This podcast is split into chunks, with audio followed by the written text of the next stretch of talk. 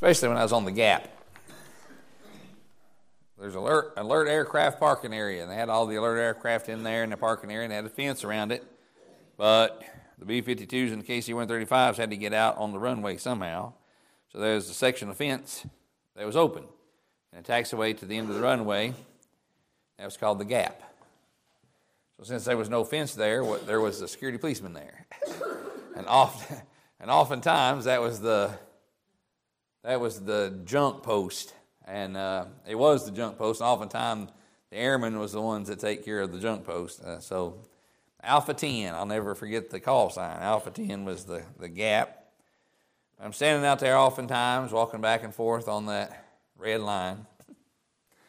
Uh, there's across the gap, yellow, red line, whatever it is, looking up in the Arkansas sky, seeing the stars, thinking about the heavens. And I start singing that song just out there by myself. considering how great he was and how little I am. What a blessing that that is. I appreciate that song there. I'm telling you.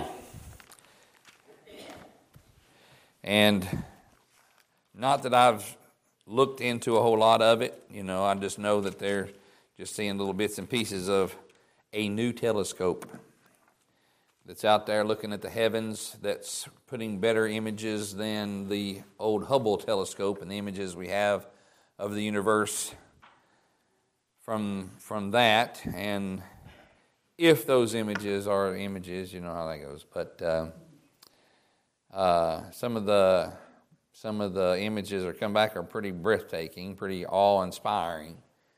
And I look at those, and it, this is the way I think. I look at those and I'm thinking, one of these days I'm just going to fly by there and check that out myself. Who knows what heaven holds, but uh, the vastness of this universe. And then, you know, uh, we, we have, you know, this the galaxies and our galaxy, the Milky Way galaxy, and beyond beyond the Milky Way galaxies, there's other galaxies, and you know, in the universe itself, and just eternity and what eternity holds, and I'm going to be a part of it. What a blessing that is. Like I said, lots of times I just like to sit back and think on these things. We're going to be in 2 Peter chapter number 2 again, and I'll rehearse, there's my voice, I'll rehearse a little bit uh, of basically, and I, and, and I didn't see it, I mean, totally last time, uh, and I could because we could have just wound up going all the all the way to the end because the um, it all pretty much the whole chapter um, is uh, you know warnings uh, concerning the apostate teachers, and we brought out the last time some of those telltale signs of what the false teachers have. You know what the false teachers bring, and uh, just should stand out like a, a sore thumb, and the flag should fly up when you see these things that they are a false teacher. And as we get on later into this chapter, you know, it's basically a continuing thought. Uh, some other aspects of a false teacher that, again, we should mark them and avoid them when we see them teaching and preaching the doctrines contrary to those that we have learned, according to Romans chapter 16. But like I said, tell I've talked too much today. Uh, like I said, sound like a 14 year old, my voice changing. Like I said, so if I squeak, pardon me. Um, like I said last week, or like I said this morning, uh, within that sentence, we read, and in, the, in this example, and we're going to go back into the example as it flows through the rest of the chapter. But there, verse number four you know, we see in these, these passages of Scripture what is coming to the false teachers, what's coming to those uh, that um, who through the covetousness and the vain words and so on and so forth, there's judgment. And judgment is not always, because oftentimes, just like David writes in the Psalms, there are he questioned, why are they prospering? And we sing the song, you know, you know, we don't understand why the wicked prosper and we suffer, why the wicked seems to get by with it. and, you know, we get chastened pretty quick. Uh, but their end, the Bible talks about. We, we've already discussed that, what their end would be in 1 Peter. But we see their end. And payday in God's time is not always on Friday, but their payday is coming. And so, as we read down through there, we've seen that and addressed that a little bit last time, but verse number four again. For if God spared not the angels that sinned, but cast them down to hell and delivered them into chains of darkness to be reserved unto judgment, and spared not the old world, but saved Noah, the eighth person, a preacher of righteousness bringing in the flood upon the, uh, upon the world of the ungodly, and turning the cities of Sodom and Gomorrah into ashes, condemned them with an overthrow, making them an ensample unto those that after should live ungodly, and delivered just Lot, vexed with the filthy conversation of the wicked. For that righteous man dwelling among them and seeing and hearing vexed his righteous soul from day to day with their unlawful deeds. The Lord knoweth how to deliver the godly out of temptations and to reserve the unjust unto the day of judgment, to be punished, but chiefly them that walk after the flesh in the lust of uncleanness and despise government. Presumptuous are they, self willed. They are not afraid to speak evil of dignities. This is where we ended last time. But basically, the same thought goes on about these false teachers. But, like I said, picking up in verse number four, there's a, a semicolon at the end, semicolon 10 to 5, semicolon 10 to 6, and the sentence ends in verse number 7. And then we have the parenthetical statement talking about the vexation of Lot and just living around it, seeing it, the things he saw, the things he heard affected his spiritual condition. It vexed him. And that's a parenthetical statement in 8. But we see that the day of judgment, and there's a, there's a reservation that they have in verse number 9. We see the same thing in verse number 4.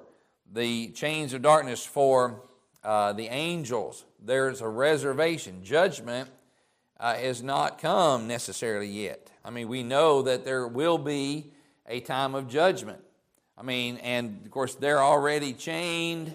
They're already they're already cast down to hell. But we understand and know, according to the book of Revelation, hell will deliver its contents up.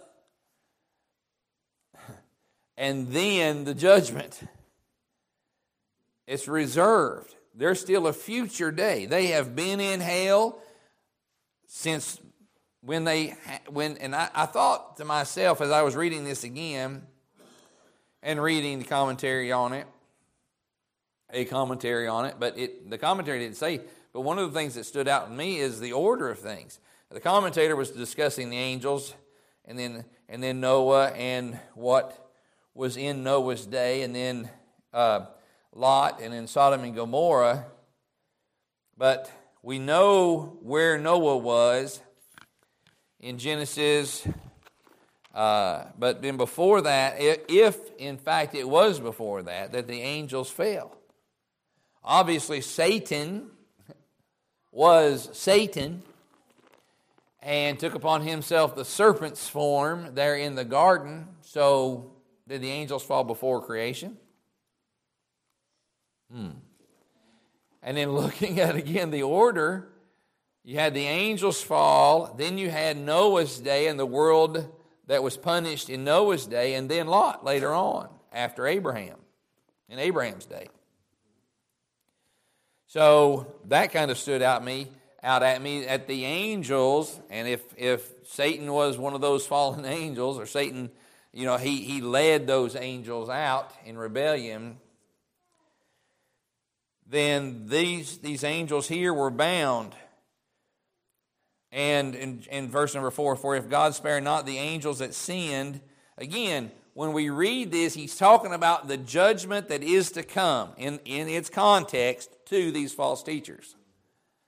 And there's where we dealt with it last time. But oftentimes, through preaching that you've heard and teaching that you've heard, we run to 1 Peter, I'm sorry, 2 Peter 2, verses 4, or when we refer to the angels being cast down and bound.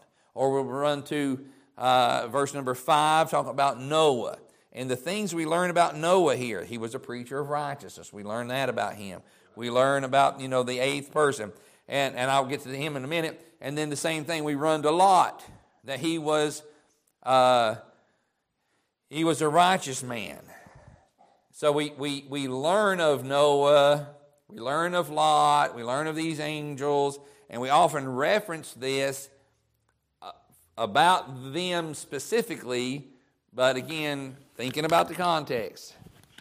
The context is what will come to these false teachers. And we see we learn more about these false teachers as well, but uh, in, in, in a little bit. But let's just look back at the references here and the examples that Peter uses here about these false teachers and, and kind of look a little bit closer at verses 4 uh, through 9, 10. So, if, for if God spared not the angels that sinned, but cast them down. In other words, these folks are not going to get by with it. Verse number two And many shall follow their pernicious ways, by reason of whom the way of truth shall be evil spoken of.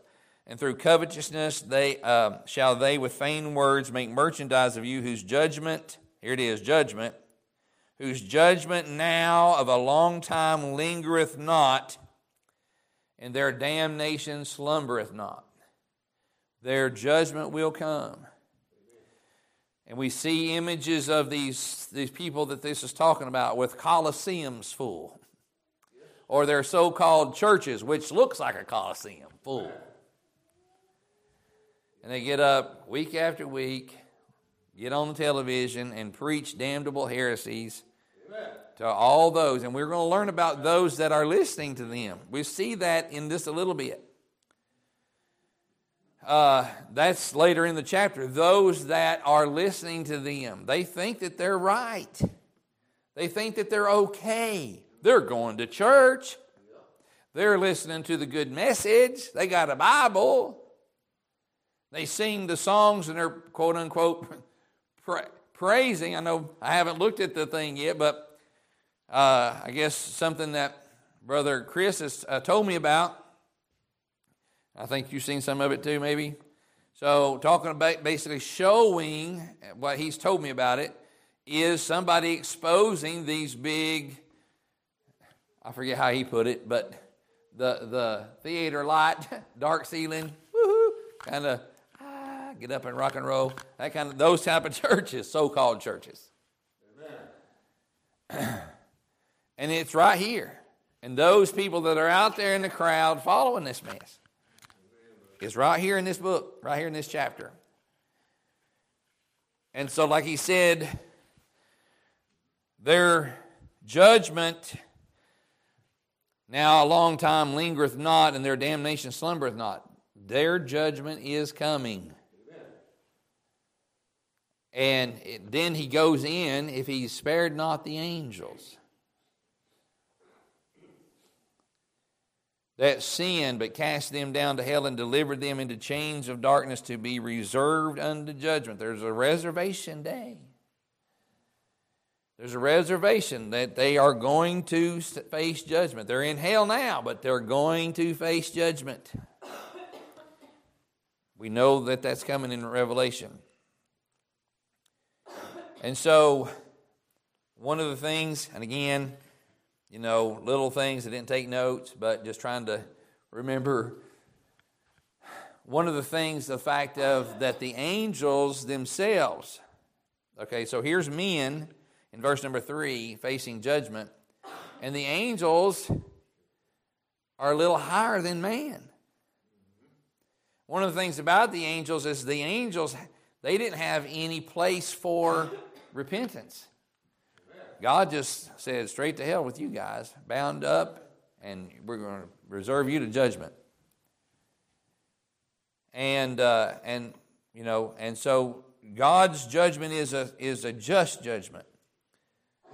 And is just according to, to these angels. And then he spared not the old world, but saved Noah, the eighth person, a preacher of righteousness, bringing in the flood upon the world of the ungodly. So we look at Noah here. So we see angels higher than man, but that they did they didn't get a free pass. They sinned, and God put them in uh, in re- reservation to judgment. And He spared not the old world. He did save Noah. Looking at Noah, one of the things we see in verse number five is the fact, like Brother Glenn has pointed out with Lot, God is going to preserve the righteous. Hallelujah. Especially in the days we're living in, that's good to know. Because there could become times around us that we question that that we see God's judgment on our society and we wonder if we're going to be caught up in it. But we can find hope and encouragement looking at Noah's example, looking at Lot's example here in, in 2 Peter. He spared Noah. He spared not the old world, but he saved Noah. And this is the eighth person. And that, that popped out at me too because, again, just looking at Noah a little bit, and we've often referenced this about Noah and the fact that he was a preacher of righteousness. And I said back some time ago, talking about the men and the order, and I pointed it out in Genesis how that it said Noah and his sons, and Noah's wife and his sons' wives, and I brought out the order that they got on the ship. And, it doesn't say that they walked in that order, but I brought out in the point of the men obviously was the leader because of the order that it was listed in the scripture. That Noah led his sons and his wife, and then his sons led their wives, and that we as men need to be the um, influences in our home toward godly things. You know, I mean, Noah, obviously a preacher of righteousness, he preached, and only eight souls out of the whole world that was living at the time listened. Noah was the example to his family. And but I look at it this way after I read that Peter attributed him as the eighth person. That's the last one on board. So how does that work? So think about it this way. Going back to my thoughts about Noah being the leader, Noah being the example, I say like this, and how many does this? The uh, sometimes I don't know if it's just because I walk fast or what, but Lisa and I will be in places, and I'm constantly looking for her because she seems to always be right here behind me somewhere, and I'm wanting to find her and see her. You know, where are you at? You know, and I'll turn one way and she'll be over here. I'll turn this way and she'll be over here sometimes. And it's just like, ah, I want to grab her, pull her up here, say, stay right here. But that being said, about Noah, think about it this way God said, get on the ark. Noah said, okay. And he looks at his family and says, God said it's time to get on the ark. So Noah walks up the plank, the door, if the door was the plank. But then Noah stands at the door, in the threshold. And we do this. We will open the door. We, we approach the door first for our family. We open the door, but there's where we stop. And we stop there long enough to ensure that mama and the kids are in the door.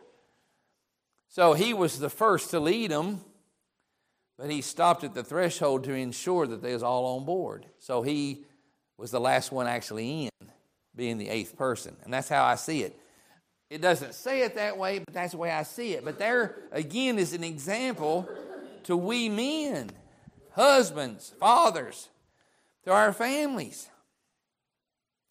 Look, we're to lead our homes in the things of God and then try to, you know, be there to ensure that all's on board. Whether it's, you know, our, on our knees in prayer and how we teach and our children, and lead our wives. Really, a lot of responsibility falls on the man. Noah, the eighth person, a preacher of righteousness, the example of Noah. You know, again, I see that. Noah said, okay, come on, God says to get in the ark, but then he stopped and he made sure all got on. Nobody stumbled, nobody was left behind. Everybody got on board, and then he turned in, knowing in his heart that they was all safe and secure on the bull on board. And then again, he, he, we learn of Noah a little bit more of the preacher of righteousness. He, he didn't spare the world, but he did spare, he saved Noah, the eighth person, and Noah's family. Noah found grace in the eyes of the Lord. And then in Noah finding grace, then that applied to his household too. Because Noah obviously, in finding grace, led his home. And, and then we all, all of them got on board. And the door was left open for a period of time at space of grace. Noah had been preaching. The ark was prepared for Noah and his family. Now, I don't know if Noah preaching his righteousness say, I'm building an ark, but you need to build one too. There's only enough room for me, my family, and all these animals on board this one. I mean, that could be the, the thought of it, but there's, there's only one door. There's only one way, and that's Jesus Christ.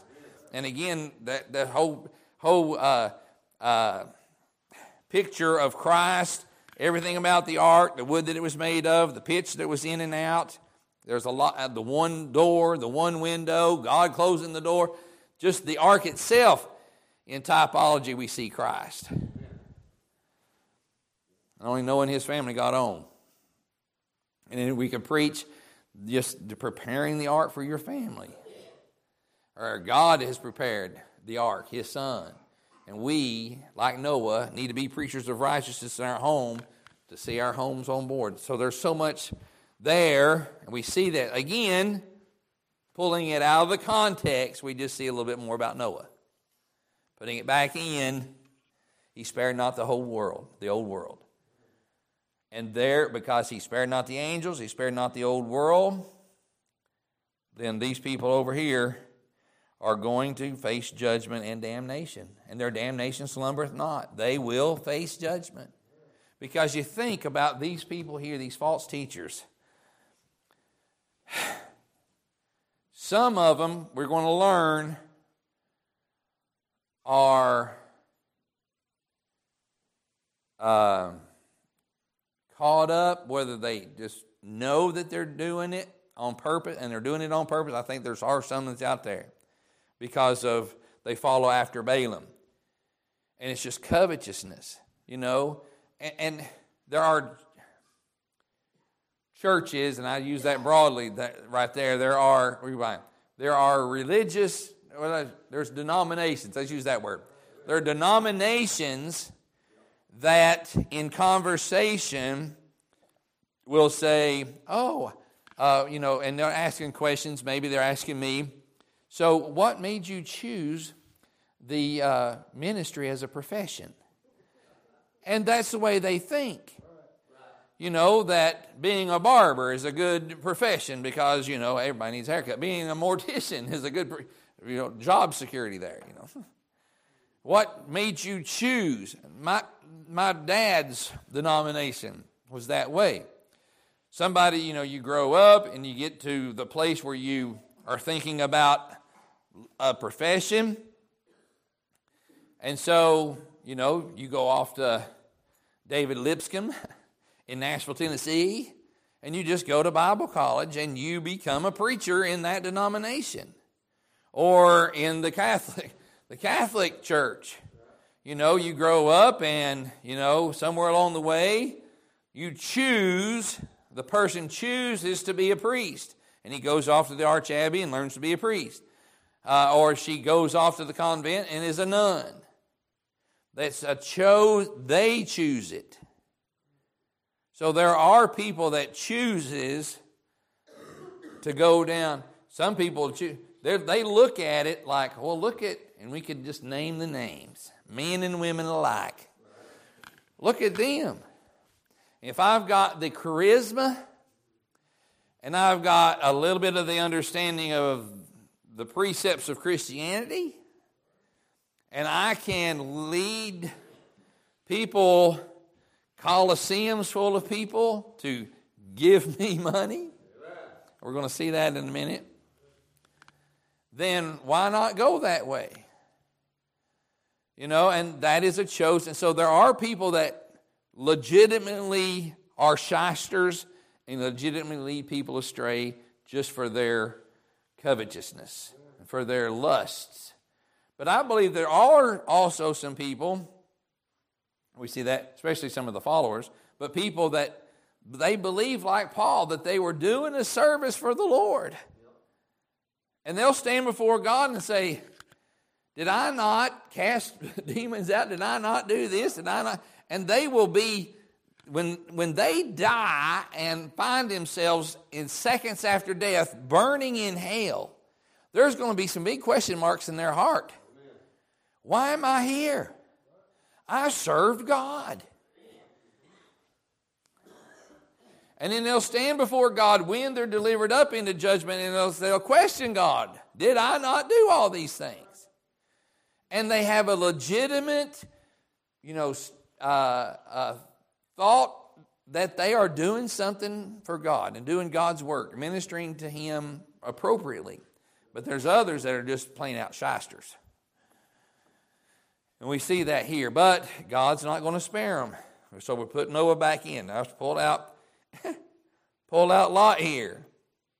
So again, you know, there's the, the judgment of the world by uh, by the water in verse number five, and then the judgment of the cities, not the world. We know, but it's the cities by fire. So judgment is by water in Noah's day. Judgment's by fire in Lot's day here. Verse number five, and spare. I see, and spared not the no, no five, six, and turning the cities of Sodom and Gomorrah into ashes, condemned them with an overthrow, making them an ensample unto those that should that after should live ungodly. And we can stand here and preach and teach look, this is what's going to happen to the ungodly people. And they just sit there like, it's not going to happen to me. you know, I've sinned for the last 50 years of, you know, of life. Where, where's my judgment? You'd think if I, if I was going to be judged, I'd be judged by now. I mean, there, that's the mentality of some folks. They just think that they're going to get by with it. But here is an example. Lot's day was an example of what happens to those that live ungodly. And, and, and we can stand and we can preach and we can and God in his sovereignty can give understanding to some and some do come. Thank the Lord. We came. Hallelujah. Whether it was judgment preaching or whether was the goodness of God preaching that leadeth me into repentance. But it was the goodness of God that judgment was preached to us. We, we, we, we, we look back on it and we thank the Lord for the quote unquote hellfire and brimstone preaching that many of us heard growing up. Cry loud and spare not. You have the watchman on the wall that was warning us of the judgment to come.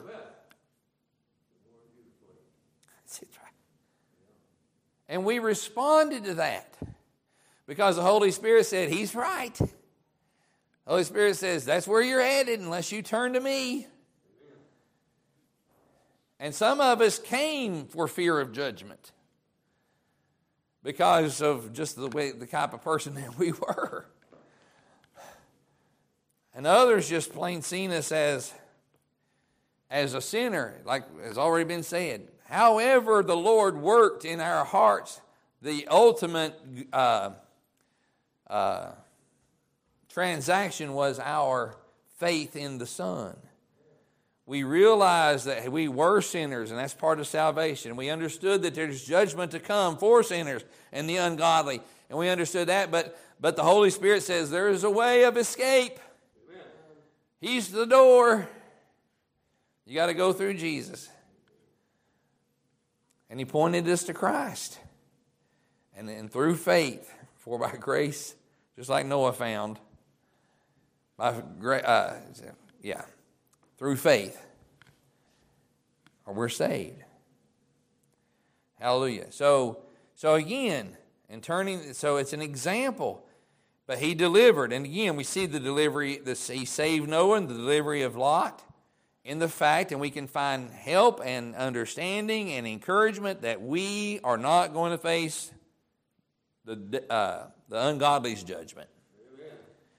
We're not going to see one second in hell. Hallelujah. what a blessing. You know, I preached funerals of late, and um, I can't do anything for the dead. But I tried to bring out some of these things to, to those that were there, and a lot more uh, liberty in, in, in Mr. Alexander's funeral than the other funeral as far as the people goes. And I'm praying that somebody, because I'm like, you know, look, we're all going to be there. And I pointed to the casket in, at Mr. Alexander's funeral. I said, we're all going to be there one of these days. And I gave them Hebrews. It is appointed unto men once to die. There's the casket. I, I say there's the casket. That's where it was in relation to me, unlike here. It is appointed unto men once to die. But after this, what? The judgment. And if you die lost, it's going to be the judgment that we read about for the angels, the judgment we read about for the old world, the judgment we read about for the ungodly. But if you die saved, it's a different judgment. We're going to stand before the judgment seat of Christ. Because he's unpaid for our sins. We'll be judged according to our works for our reward. And yes, it's not going to be fun because we're judged as by fire, and there will be ashes that we stand in for our wood and our hay and our stubble works. That's why our works should be works of righteousness gold, silver, and precious stones, so that when the fire falls, those remain. And then, of course, it's been put in song about casting it our crowns and the crowns that we'll receive. And that's a whole other study. And the, the several crowns that are promised to those here in the New Testament of casting them and worship. Just think of Mephibosheth. And again, he's seen himself as a dead dog, unworthy of anything that the king would give him.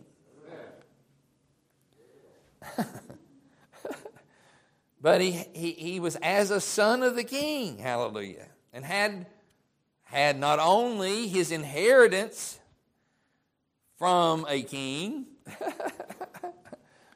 the first king of Israel, but then and then he had that inheritance, had people working that for his for his sake, but then he he sat at David's table. And we're going to get and so when we we're going to be like Mephibosheth. I don't know how much of eternity, I don't know how how it's all going to be. If all we're going to do, you know, I, there's so much that's not there. We do know that we're going to rule and reign with him. To understand that is unfathomable to rule and reign with him for a thousand years.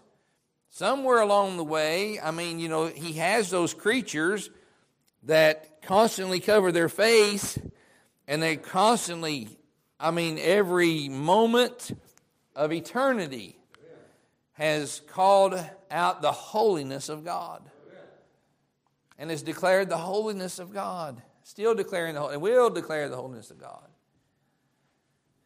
and to be able and there's going to be worship there's going to be praise there's going to be adoration somewhere along the way to what extent and ex- exact i don't understand but i know i'm going to be a part of it. Because we will you know as we go through this see ourselves more as mephibosheth unworthy. Unworthy. And when we see ourselves unworthy, then that brings the praise up. Because we are then thankful for what we do get. We do see, and we see little glimpses of, of that handful on purpose that He, he gives us along the way. and He makes us His bride. There's a whole, I mean, it's all through there. Woo! A son, a bride. I mean, it's just in there. an heir. Whoo, joint heir. My, my, my. It's just so real. Anyway, so we see Lot. Not only him and Noah were spared, and that we are going to be spared and not face any kind of judgment to the ungodly, but we see Lot, how that it says he was a righteous man. For that righteous man. So, on that side of it, we understand and learn a little bit more about Lot. Looking in Genesis, we're like, no way.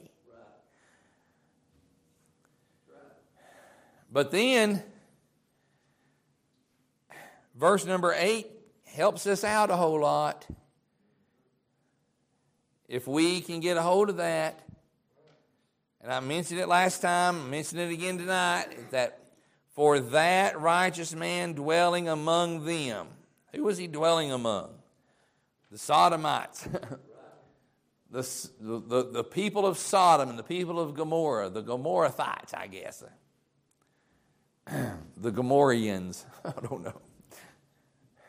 But there, and, and again, we got to be careful when we make life's decisions about our business Abraham come to me and said, pick a direction. Came to Lot and said, pick a direction. And instead of picking it, you know, instead of sharing the plains, Lot took all the plains. And then we see really quickly in Lot's story, he went down through there. He said the well water plains, and he went down there with his sheep his cattle. And because of the strife between him and Abraham's herdsmen, thinking, okay, I'm going to have good, well watered plains. There's plenty of grass for grazing for my flocks. But not too long in Lot's life, in the story of Lot that we see in Genesis, we see that those flocks are gone. so, lots of times when we make decisions of life, we making them on this eyesight and not the side of faith and not the guidance of the scriptures. Just what is best for me in our in our own fleshly thinking and mentality. Men will say, I'm going to move my family down here to fill in the blank because I have an opportunity to increase in my job and the preacher says, okay, uh, is there a good church down in that area? Oh, I, I, well, that'd be the first thing I'd look for. Can, is, there a, is there a place that I could go and keep my family in church that's going to feed me out of the scripture and me myself out of the scripture? There have been so many people that have just moved because of prosperity and wealth and they'll make decisions based on what they see and what they think that's going to prosper them materially, and then they lose their family, just like Lot did. Why? Because they moved to a place away from the altar. They moved, and it never did say Lot ever had an altar. Abraham had an altar. But Lot never said Lot had an altar, but Abraham was an influence in Lot's life about the spiritual things, about the things of God. And when Lot got away from Abraham, his spiritual influence, then Lot's life went downhill. He lost his flocks, he was captured, he was restored. Abraham had to go down and restore him, fought the kings didn't and said, Keep all your stuff. I don't want to say that you made me rich. I'm going to give God the glory out of it all. The only thing I'm going to keep is what my people needed in the battle to eat and survive and get back. And then he, he gave tithes to Melchizedek and honored God in that, in that story there. Then Lot moved into the city, out of the plains. I like what Brother Glenn said. I purposely moved my family to the country, away from the city. Why? Teach them how to work. Teach them, keep them away from some of that vexation that's found in and around. And I know it's difficult for you, young parents, kids in public schools, the influences of television, the influences of other family members, other kids. As much as we tried, and we did a fairly decent job to really, really, really, I mean, really watch what our kids watched and really watch what our kids were involved in and seen and did, there were still outside influences that affected our children. Some of it wound up being family who was in the same church that I was in, listening to the same preaching I was listening to. But their outside influences affected their family, which then affected my family. And, I, and, and, and that was how long have we been married? That was several years ago. and to see what the children have got to deal with now.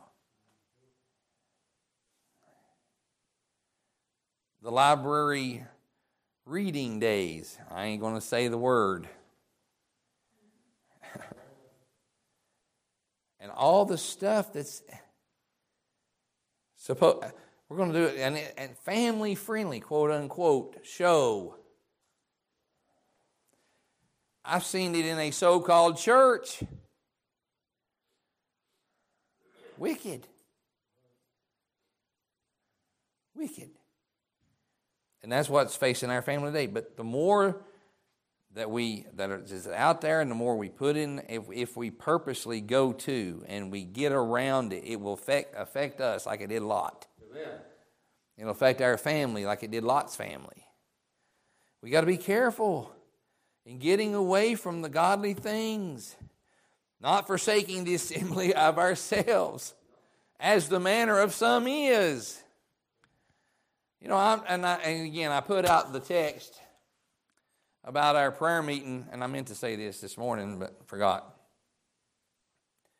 I put our, uh, out the text about the prayer meeting last night. Look, if I want you guys well, and, and you can pray sniffling on the couch at 7 o'clock on Saturday night, just like you can pray here on Saturday night. You've got the prayer list. Pray. Stay in. Again, I'm not one that's just every time. That, no. Yes, I think we should be faithful. We try to arrange things with everybody's calendar so that we can be faithful to the things that we put out. You know, I know some folks that just seem like, and I understand where they're coming from. And it's a and it, and it is a balancing act. There are men. A lot of them, some of them's going on, but it was their mentality to keep something going on at the church all the time. And expected everybody to be there all the time. And their mentality behind that movement, if you want to put it that way, is, uh, you know, keep the things and the things of God in front of the families and the children and the da da da da da da, so that they are not out there in Sodom and Gomorrah getting vexed by. But when are you going to be able to raise your family if you're down at church all the time? And it is a balancing act. I understand that. But just knowing, and I'll just put it out there this way knowing, and here's our examples of where we've been tonight Noah being that eighth person and preacher of righteousness, who did he preach to? Who was saved? His family. There's one example. That's a positive example here in this, in this text.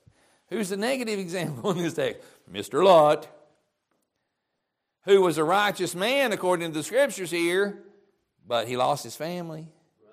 He lost two daughters, and I can I'd have to go back and find the scripture, but apparently two sons. Two sons, at least two sons, two daughters, their husbands, and a wife died in Sodom and Gomorrah. And then the other two daughters that escaped obviously was not a righteous person.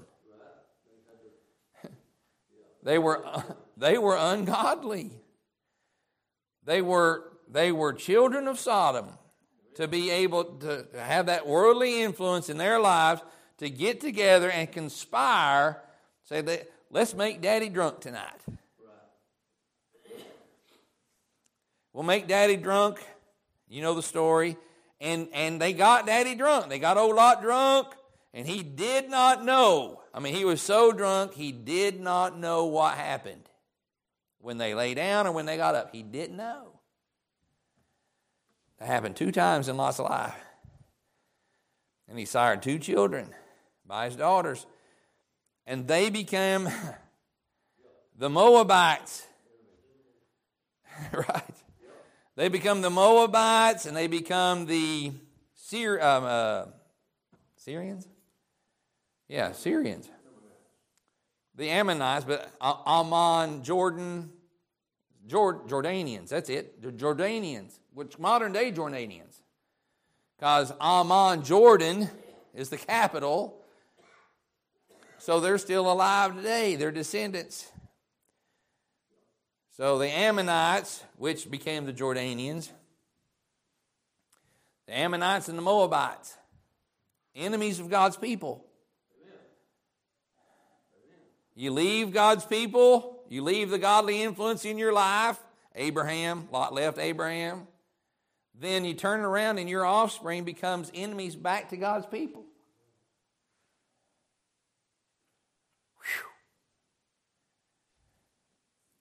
I've, I've seen that in people that I know, relatives of mine. Going totally against their raising. They don't even carry the King James Bible anymore.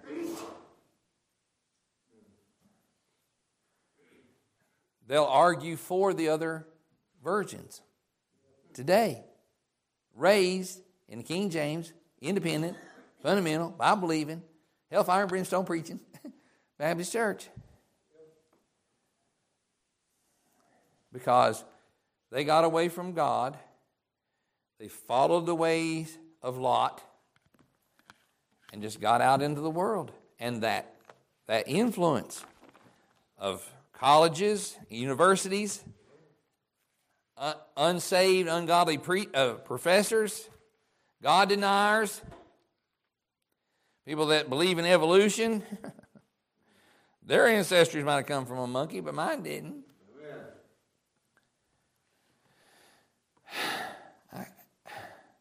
And they preach it as fact, teach it as fact, instead of the theory of evolution. Like it was when I was in grade school. Still a theory, but now they teach it as a fact. Anyway, and that's what happened. For that righteous man dwelling among them, in seeing and hearing, vexed his righteous soul. So righteous is there twice. Speaking about Lot. We wouldn't say it, but Peter said it twice, one verse. Vexed his righteous soul from day to day with their unlawful deeds. It's one thing to know that it's happening, in fact, hmm, I have to try to find it. There is, um, I want to say it was, let me see if I can. There is a passage of Scripture in Paul's writing here, if I can find it, uh, that talks about not even speaking to it.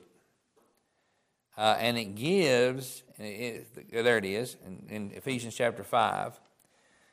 Ephesians 5 1. Be ye therefore followers of God as dear children, and walk in love as Christ also hath loved us, and hath given himself for us an offering and a sacrifice, and a sacrifice to God for a sweet smelling savor. But fornication and all uncleanness or covetousness, let it not be named among you once, let it not be once named among you as becometh saints. Semicolon. Neither filthiness or nor foolish talking, nor jesting, which are not convenient, but rather giving of thanks. Um, for this, and I've heard that that filthiness and foolish talking or jesting has a sexual connotation to it. I've heard based on the root words and so on and so forth. But it goes on. And you might see this here in a moment.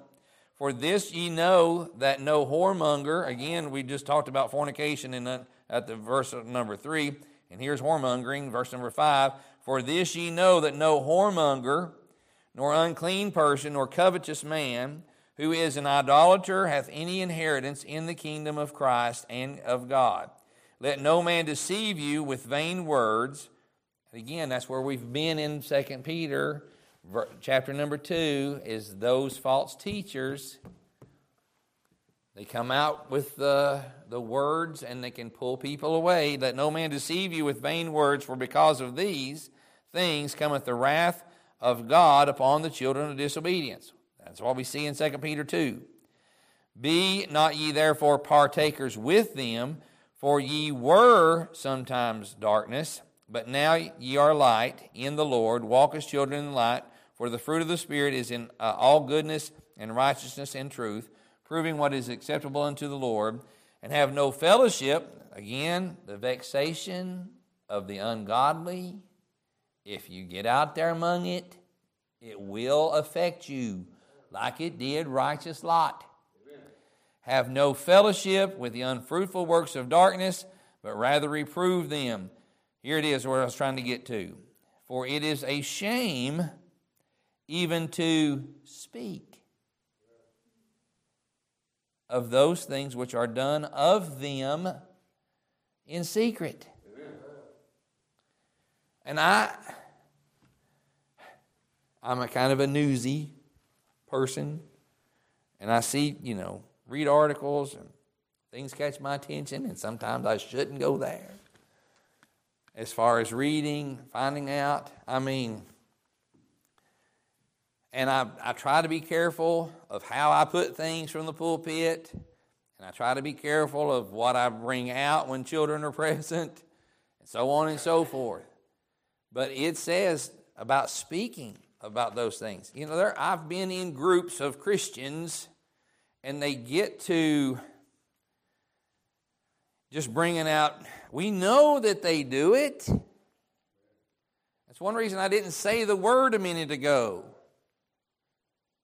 You guys see enough in the news, the headlines, and hear what's going on, but for me to, to just, you know, you can speak against it, which is proper, but to keep speaking it, why, why? Let's, let's, let's promote the godliness and not what the sin is out there, especially of the hearing within our young people.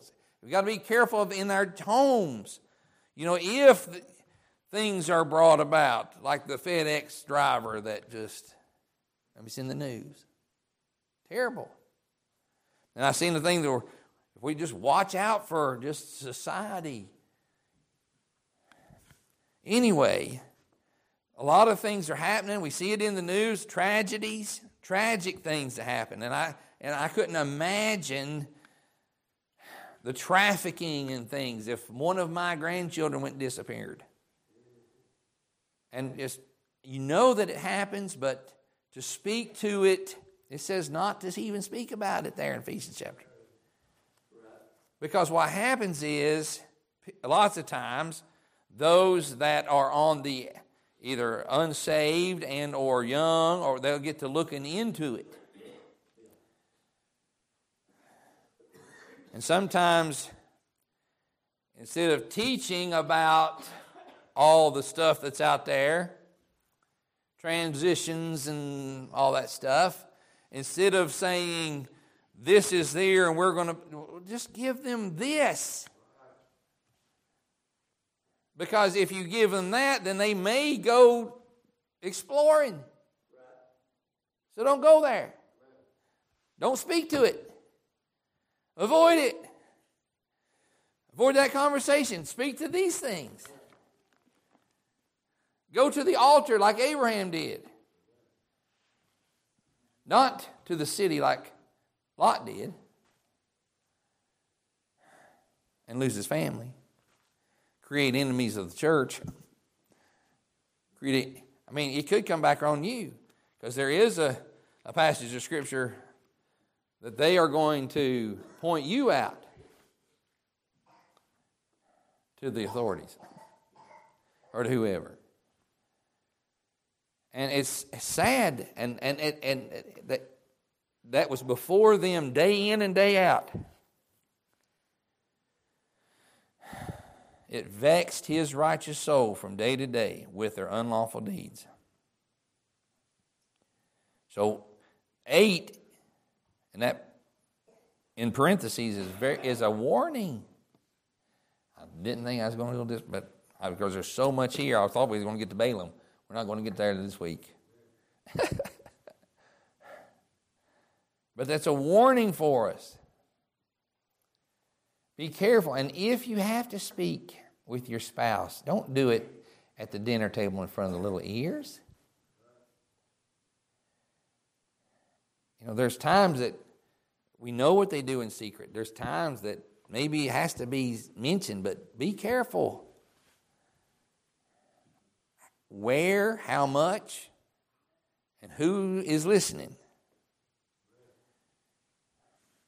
Because then it can affect you. Be that preacher of righteousness like Noah, and not vexing yourself and your family with the unlawful deeds of the wicked that you put in front of you. Come out from among them. Be ye separate, saith the Lord. That's not that's not not giving the gospel to the lost. That's not not inviting the lost to come and hear the gospel. But that is not pulling up a chair under their table either and being a part of their unlawful deeds. Well, I, will I'll sit here with you, but I'm not. You know, I'm not going to. I'm not going to partake of that. You know, I'll, I'll drink a soda while you guys partake of that. No. If you're going to, in fact, I did have opportunity to, to eat dinner with my old Air Force flight, and they had a room reserved for us. And people were standing outside when I got there, some faces I knew from years gone by, and I spoke to some of them and went in. And you know how a lot of restaurants are, it has the benches while you're waiting to be seated. So I seen the benches, and then it had one of those bars right smack down in the middle of the place. And a fellow that I knew at the end of the bar talking to another fella.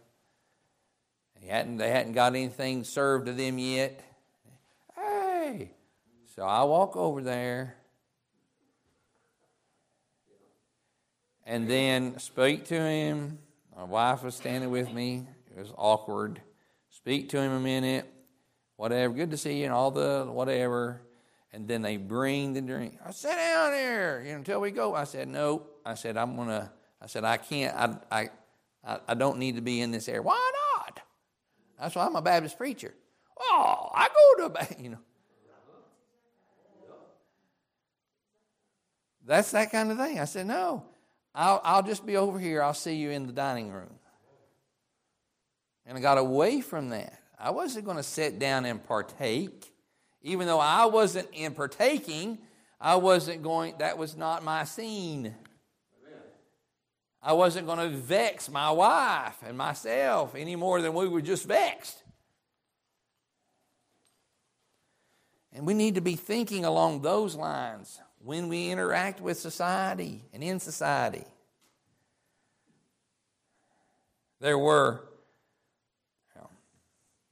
So, anyway, so, uh, yeah. So he vexed himself. The Lord knoweth how to deliver, verse number nine, the Lord knoweth how to deliver the godly out of temptations and to reserve the unjust to the day of judgment to be punished, but chiefly them that walk after the flesh in the lust of uncleanness and despise government. Presumptuous are they and self willed.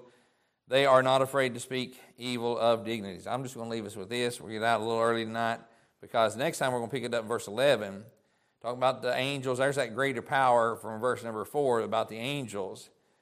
And then we're going to get into, again, uh, just more about these false teachers and just a, and the next time around how uh, how that again they are as people and then they're the the, the you know again it's about uh, uh, lust and um, idolatry and uh, what's the other one? Uh, anyway, covetousness. There, covetousness practice. Verse number fourteen. I knew there was another word there about lust. Covetous. We're going to see that about them again, but I'm just going to leave us with this the Lord knoweth how to deliver the godly out of temptations. There is a way of escape. When the temptations come, He provides a way of escape. And sometimes it's awkward to say to a close relative, No, I'm not. If you want to see your grandchildren, here they are. But if you come to my house, this is the way it's going to be.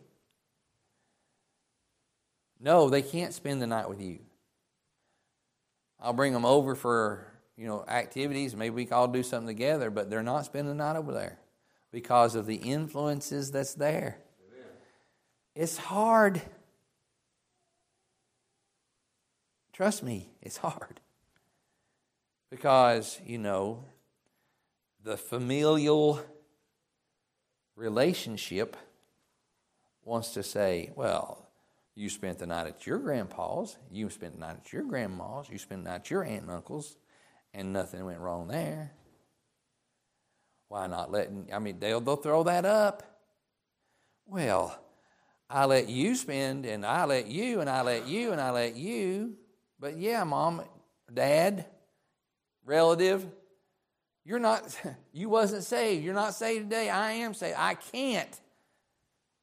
And it's hard to say no. But if you don't say no, it can vex your children. It can affect your children. You can lose them to Sodom. You can lose them to the world. Things happen. We've heard of things happening among family members. aunts and uncles. don't you say anything. Now, you know if you say anything, they won't believe you because you're a kid. I'm an adult. Things happen like that. Amen. Sure do. I'll deny it. You got to be careful. Got to protect our kids. Got to protect our families. And again, even if it, and just like I said in Ephesians, be careful of what you're talking about because that can affect your families too. We know what they do in secret, but let's not talk about it. Let's talk about the good things. Jesus loves me, this I know, for the Bible tells me so. And what we have in Christ. Let's talk about Mephibosheth. Being in Lodabar, but now he sits in. Let's talk about, you know, eternal things, the, the things that we have in Christ. Let's talk about Abraham's blessings, Noah being saved. Not about Lot. I mean, we can see Lot as an example. It's a negative example, but it's one that we, in, in more and more, we see it in today's society. Just some wicked, wicked, wicked. We see we see Noah's day. The imaginations, it's just out there. I mean, some stuff that you're going, how in the world? You, you see and you hear every imagination of the thoughts of his heart was only evil continually, and as it was in the days of Noah, so shall it be. And we're here. We're here. Wicked, wicked imaginations. So there's the thoughts today. Hopefully, we can do some examination. We can look around. What's here that's an influence negatively to my youngins, my grand youngins? What have they heard? What questions, you know, what are they seeing? And what, what questions have they come to me? And be there for them. Let them be have an open dialogue. When they hear and see some things in society, they should feel comfortable to be able to come and ask, What about this stuff? And it may be like Corrie ten Boom's father, a very wise man. He's got some wise say. Look it up sometime. In fact, there's a little book. And Corrie ten Boom, she said she's a preacher, and she's not a preacher. I understand that. But they hid some Jews, went to the concentration camp. She survived, went back and witnessed to some of the German soldiers. Interesting story, da da da da da. But I really like the, the little story that she tells of her father.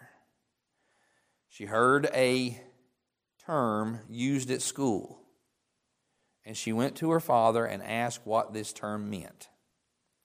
She was a little bit young to understand what the term meant. And the father didn't answer directly. The father sent, they were on a train, they was delivering some watches, and there was a satchel full of watches.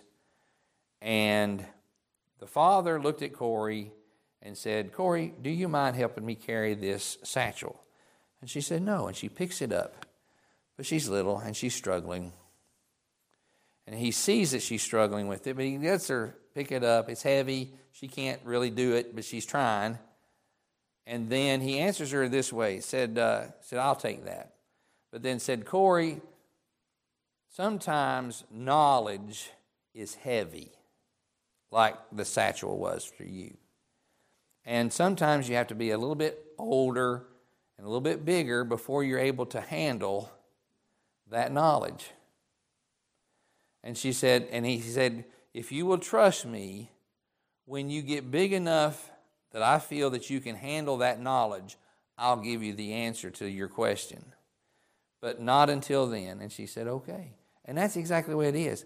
Sometimes we as adults know, sadly, the knowledge of this world that our young'uns are too small and too young to be able to carry. But sad to say is they're, they're getting knowledgeable from sources out there, and sometimes they'll come to you and they'll ask you a question, and sometimes you have to give them that kind of answer. Look, I can't. I'm not going to give you that answer. Trust me until you're old enough, I feel you can understand that. And sometimes you know, you have to just be very prayerful in your answer, how you answer, and how you address some of the things that they're learning about when they're away from you. Sad to say that that's where we're at today in this society. It's all around us, but God's able to deliver us. Hallelujah. We just need to look for that path of deliverance. Look unto Him, the author and the finisher of our faith. Let's pray. Heavenly Father, we thank you and praise you, dear God, for your love and your mercy and your graces, Lord, allowing us to be here today. Thank you, Lord, for helping folks physically throughout the week and the sickness that's been upon us, even though we still have some remnants in our bodies. Uh, I pray that you would just continue to give healing and help and grace uh, in the remnants of the sickness. I pray for Miss Debbie that you give her grace and help, and Miss Linda as well. Her grace and help and healing in their bodies that they might be uh, returned to our fellowship. Pray, Lord, for our visitors this morning. I pray for the Allisons and uh, she might go back and hopefully be an influence to her husband to maybe come. I pray that she'll come back. I pray for the Hinkleys that you'd work in their hearts and their lives. I pray for Mrs. Alexander, Miss Loretta, that you'll comfort and give grace and help to her as she continues with uh, the business at hand and the passing of her husband, and uh, Lord, the, the home and the new routines and things that she faces now as a widow. I pray that you'll comfort and give grace and help and strength to her, and we'll thank you. I pray and ask that you will uh, uh, be with us as we go out. Help us take what we have learned and read in the Word of God and these examples uh, of, of Noah and the example of Lot here in this passage. Help us to be more like Noah with our families and less like Lot. And I ask and pray that you will just uh, touch our children, our grandchildren that have been influenced by the world and continue to be influenced by the world. I pray that we will be that preacher of righteousness uh, like Noah and continue to just uh, to bring the gospel to our families and the gospel message and uh, the things of God and, and set an example before them uh, that we might see them all safe in the ark one day before it's everlastingly too late. We ask and pray these things in Christ's name and for his sake. Amen. Amen. You're dismissed.